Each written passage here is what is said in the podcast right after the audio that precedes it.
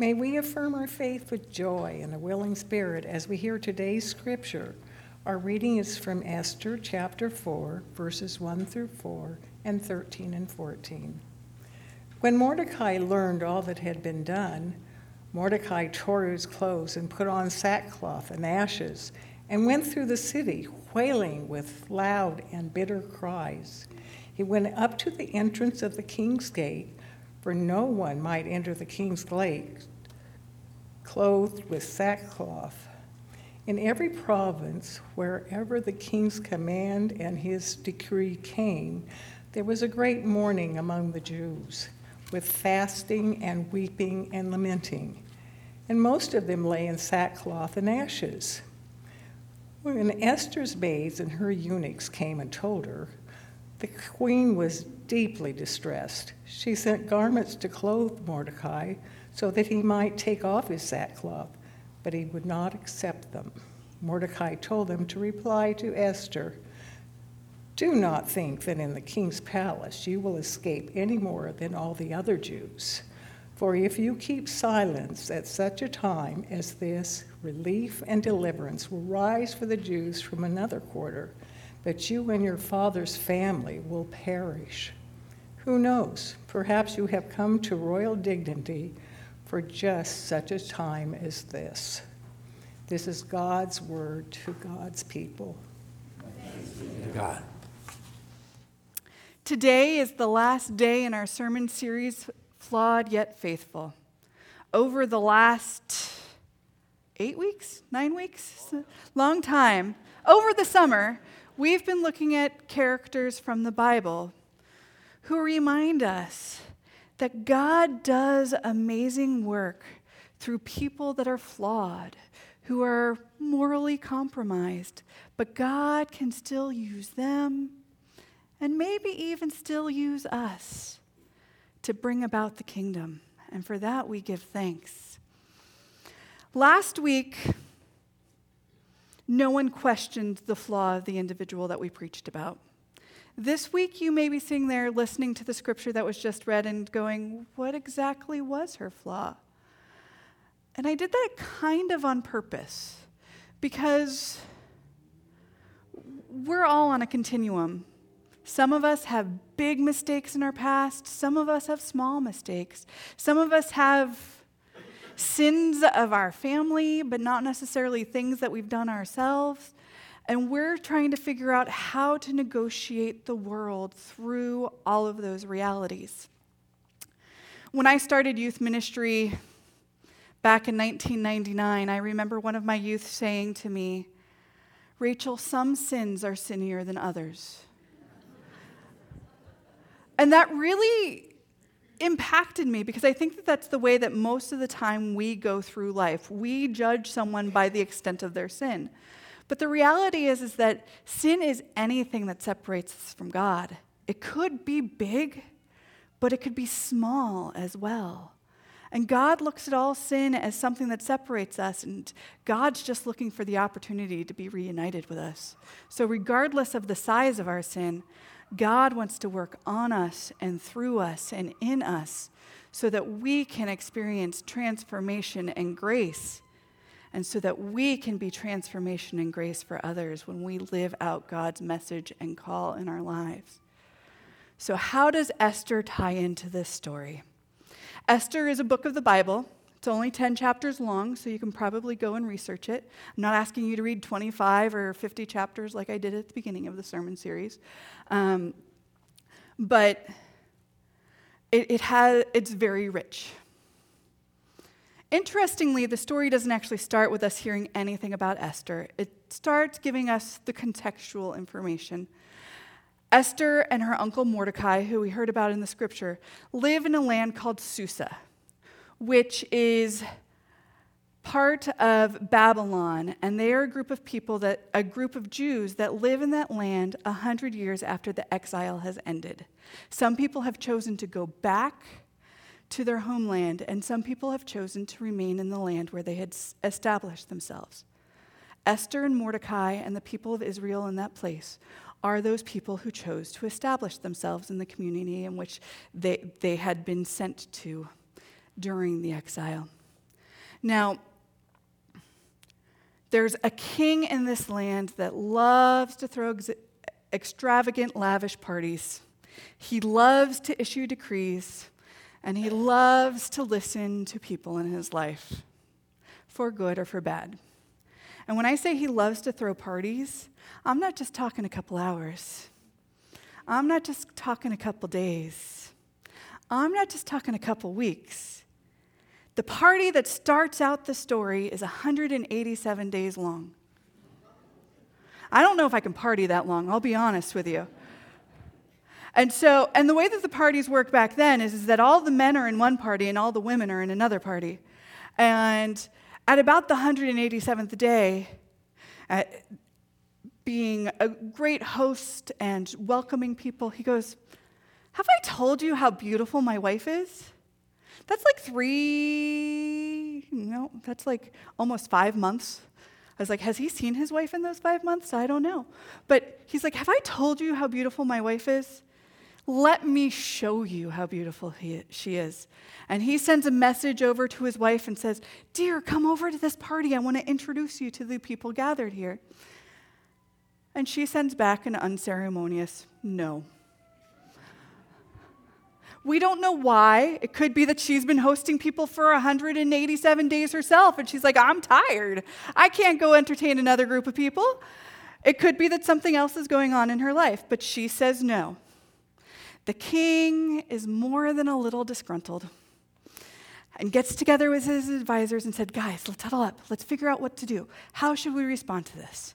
And their decision is we're going to take away her title of queen, and we're going to make sure that everybody in the land knows that women are supposed to respect their husbands. So a decree is written down in the books. As soon as his anger has disappeared, he's like, I'm lonely. What should I do about this? Hey, advisors, come, let's huddle up. So they huddle up and they confer and they decide we'll hold a beauty pageant. That's not actually what they call it, but that's what I'm going to call it. We're going to gather all of the beautiful women from the land and we're going to get them together and we're going to do all the purification rites that we need to. And you, king, will have the opportunity to choose the most beautiful to be your next bride. This is where we meet Esther and her uncle Mordecai. Mordecai goes, Honey, you will be better off going and living as one of those beautiful women who's being, being judged for their beauty and determining if you can be the queen than you are living with me. But for you to do that, I have a caveat. You need to not tell the king that you're Jewish.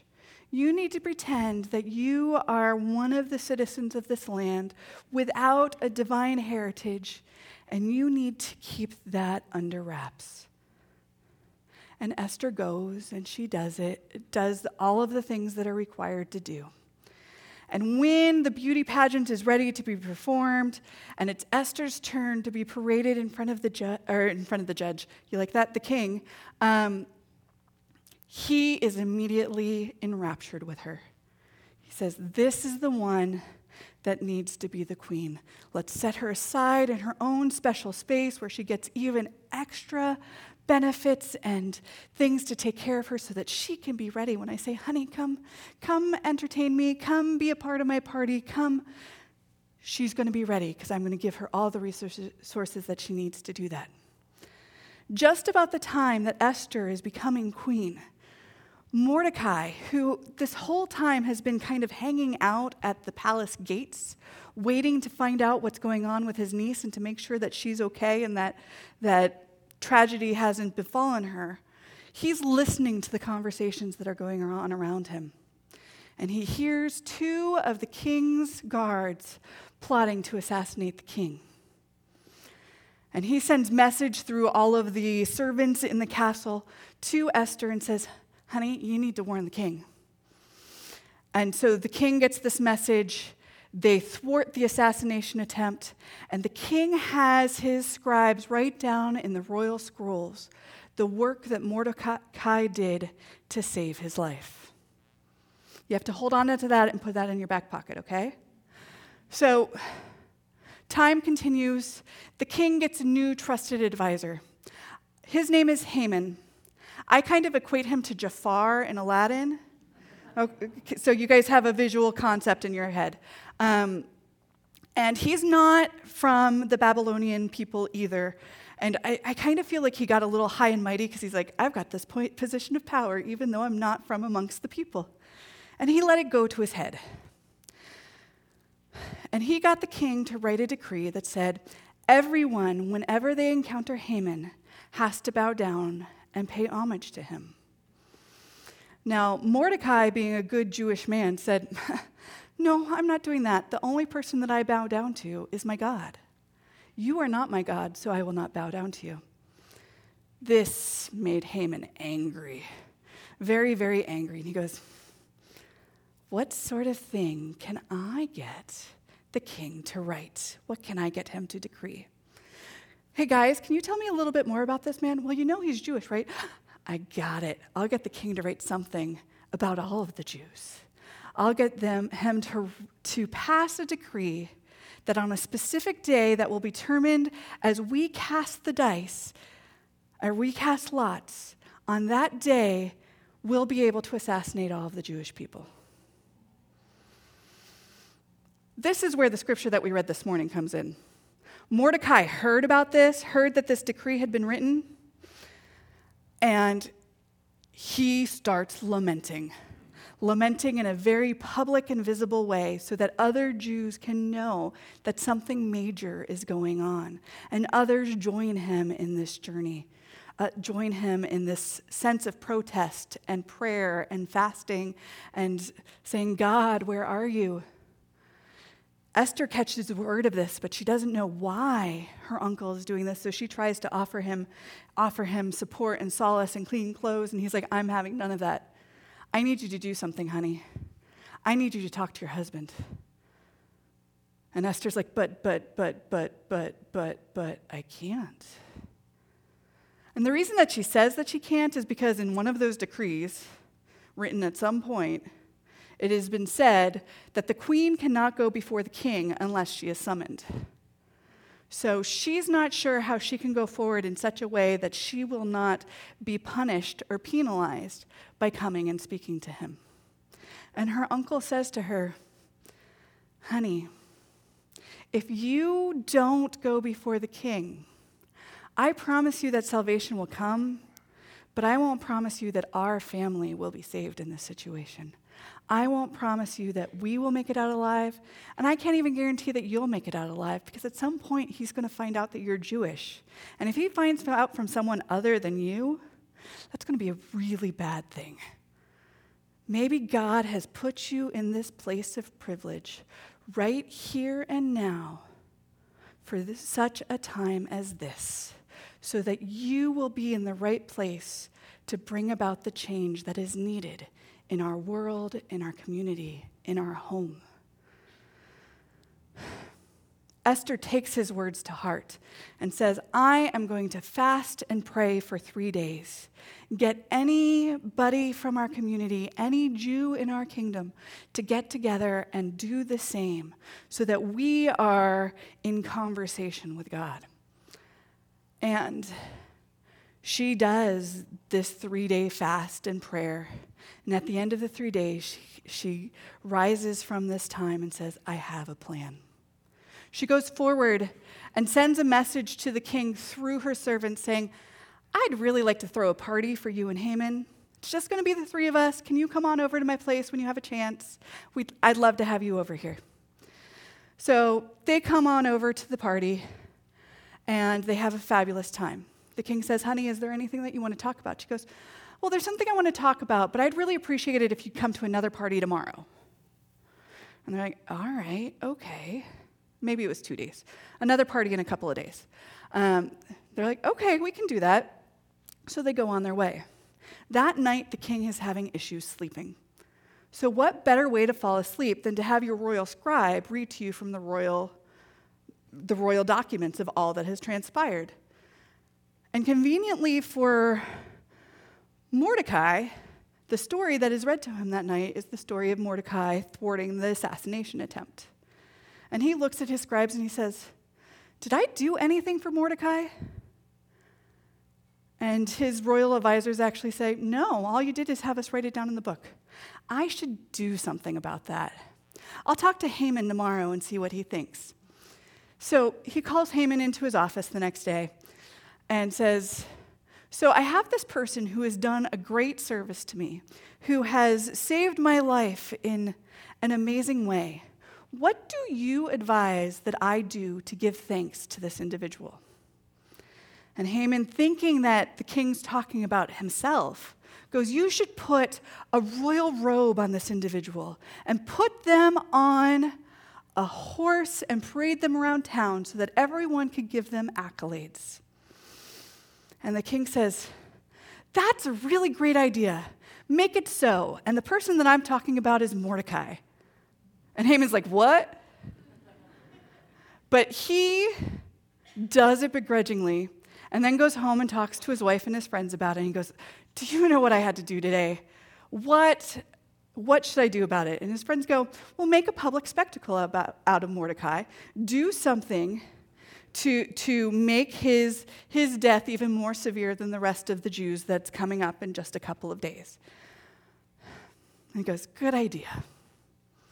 The next day, the party happens with Esther and the king and Mordecai, and they're, they're having their party, and the king again goes, Honey, is there something you need to tell me? Well, yes, there is, honey. I need to tell you, first of all, I'm Jewish. Okay, all right, well, I'll, I'll take that into consideration. But it sounds like there's another part of that. Well, yes, see, you issued a decree a few weeks ago that said that on, a, on this particular day, that's coming up in just a few days, that all of the Jews can be killed by people in our community. And he goes, I wrote that decree? Well, yes. Well, who encouraged me to do that? It was Haman. The king is quite upset by this, by this realization and the fact that, that the love of his life and the person that he's so enamored with is possibly threatened in all of this. That he deposes of Haman, takes away his title, takes away his responsibility, takes away his privileges, and then they go back and consult the scrolls and what the decrees say. And somewhere along the line, there's a decree that says you can't reverse any of the decrees that have been written in the past. But Mordecai, you and Esther can write a decree to kind of superimpose on top of the first decree and see if we can, can thwart the original decree. So Mordecai and Esther write a decree that says any Jew that's being attacked on this day that's allowed, they are allowed to defend themselves and they're allowed to go forth and harm anyone who is threatened to harm them. I'm not so happy about that part, but we go back to that whole morally bankrupt thing, and sometimes we make bad decisions, and I don't really like that decision that they made, but it's part of the biblical story, so I'm not going to hide it from you. Um, so they are able to protect themselves and save their lives. This is a, a story about opportunity, a story about finding the right place and the right time, a story about listening to what is going on in the community and how we might be moved to act. I don't know how many of you know this, but the last four days I've spent down in San Diego at a place called the School of Congregational Development. There's a lot of information that I've learned and, and gleaned over the last few days that it would take a long time to unpack, and I'm not going to do that. But I am going to tell you two little bits of wisdom or insight that I received that I feel pertain to this sermon. One of them was shared by our director of communications here in our annual conference. His name is James Kang. And he, he was talking about as people of faith and as churches, we need to look look not just at ourselves. He talked about the Wesleyan tradition about asking, How is it with your soul? and encouraged us not to just ask, How is it with Debbie's soul? and how is it with Skip's soul? and how is it with Karen's soul? But how is it with the collective soul of the whole group? And not just the collective soul of the whole group in this place, but the collective soul of Westlake Village. How is it with our soul? What are we doing to bring about the kingdom of God? Because if my soul is great and hunky dory, but the soul of someone sitting down the street is not doing so well, then we are not bringing about the kingdom of God. And then I had the great opportunity to hear um, Father Gregory Boyle speak. For those of you who don't know who he is, he is the founder of Homeboy Industries. He's a uh, priest who was assigned to Boyle Heights which is very much is a community that has been impacted by drugs and gangs and violence. And he's spent the last several decades working to bring about a ministry that helps people get out of that dynamic and establish a new dynamic. To, to take away the tattoos that signify them as gang members, to give them the job skills that they need so that they can start having productive, vital parts of their life and for their family. And at a certain point in the training and in the development, when they feel comfortable with it, and um, he's called G by all of the men who are, all of the people who are part of the program. So whenever I talk about G, I'm talking about uh, Gregory Boyle, um, Father Gregory Boyle. Um, they get to go with G to speaking engagements. And there was one point that two, two of the uh, products of the program, two of the two individuals, two men's, two men who were a part of the program got to go with G to a speaking engagement. And they both shared their story. And then Father Boyle told a little bit about his experience. And then there was a question and answer period. During the question and answer period, a woman who probably looks very much like me walked up to the microphone with tears in her eyes and said, I have nothing in my experience that can help me to relate to the experience that you have had. I feel so guilty about that, and I feel so sorry for the experience that you've had. The gentleman stood there for a couple minutes, and then one of the men who shared his story said, I'm not going to feel bad if I win the lottery. I'm going to feel bad if I misspend my winnings. And I thought that was so profound. We don't need to, be feel, need to feel guilty about our place or position in life. We need to consider how we're using that place and position to serve others, to bring about the kingdom of God. Because if what we're doing is allowing it to be well with my soul, but no one else's soul, we're not doing what God has called us to do. And hopefully, we have people in our lives, just like Mordecai, that says, No, I think you need to go back to the drawing board, take some time in prayer, because I think God's preparing you for just such a time as this. Amen?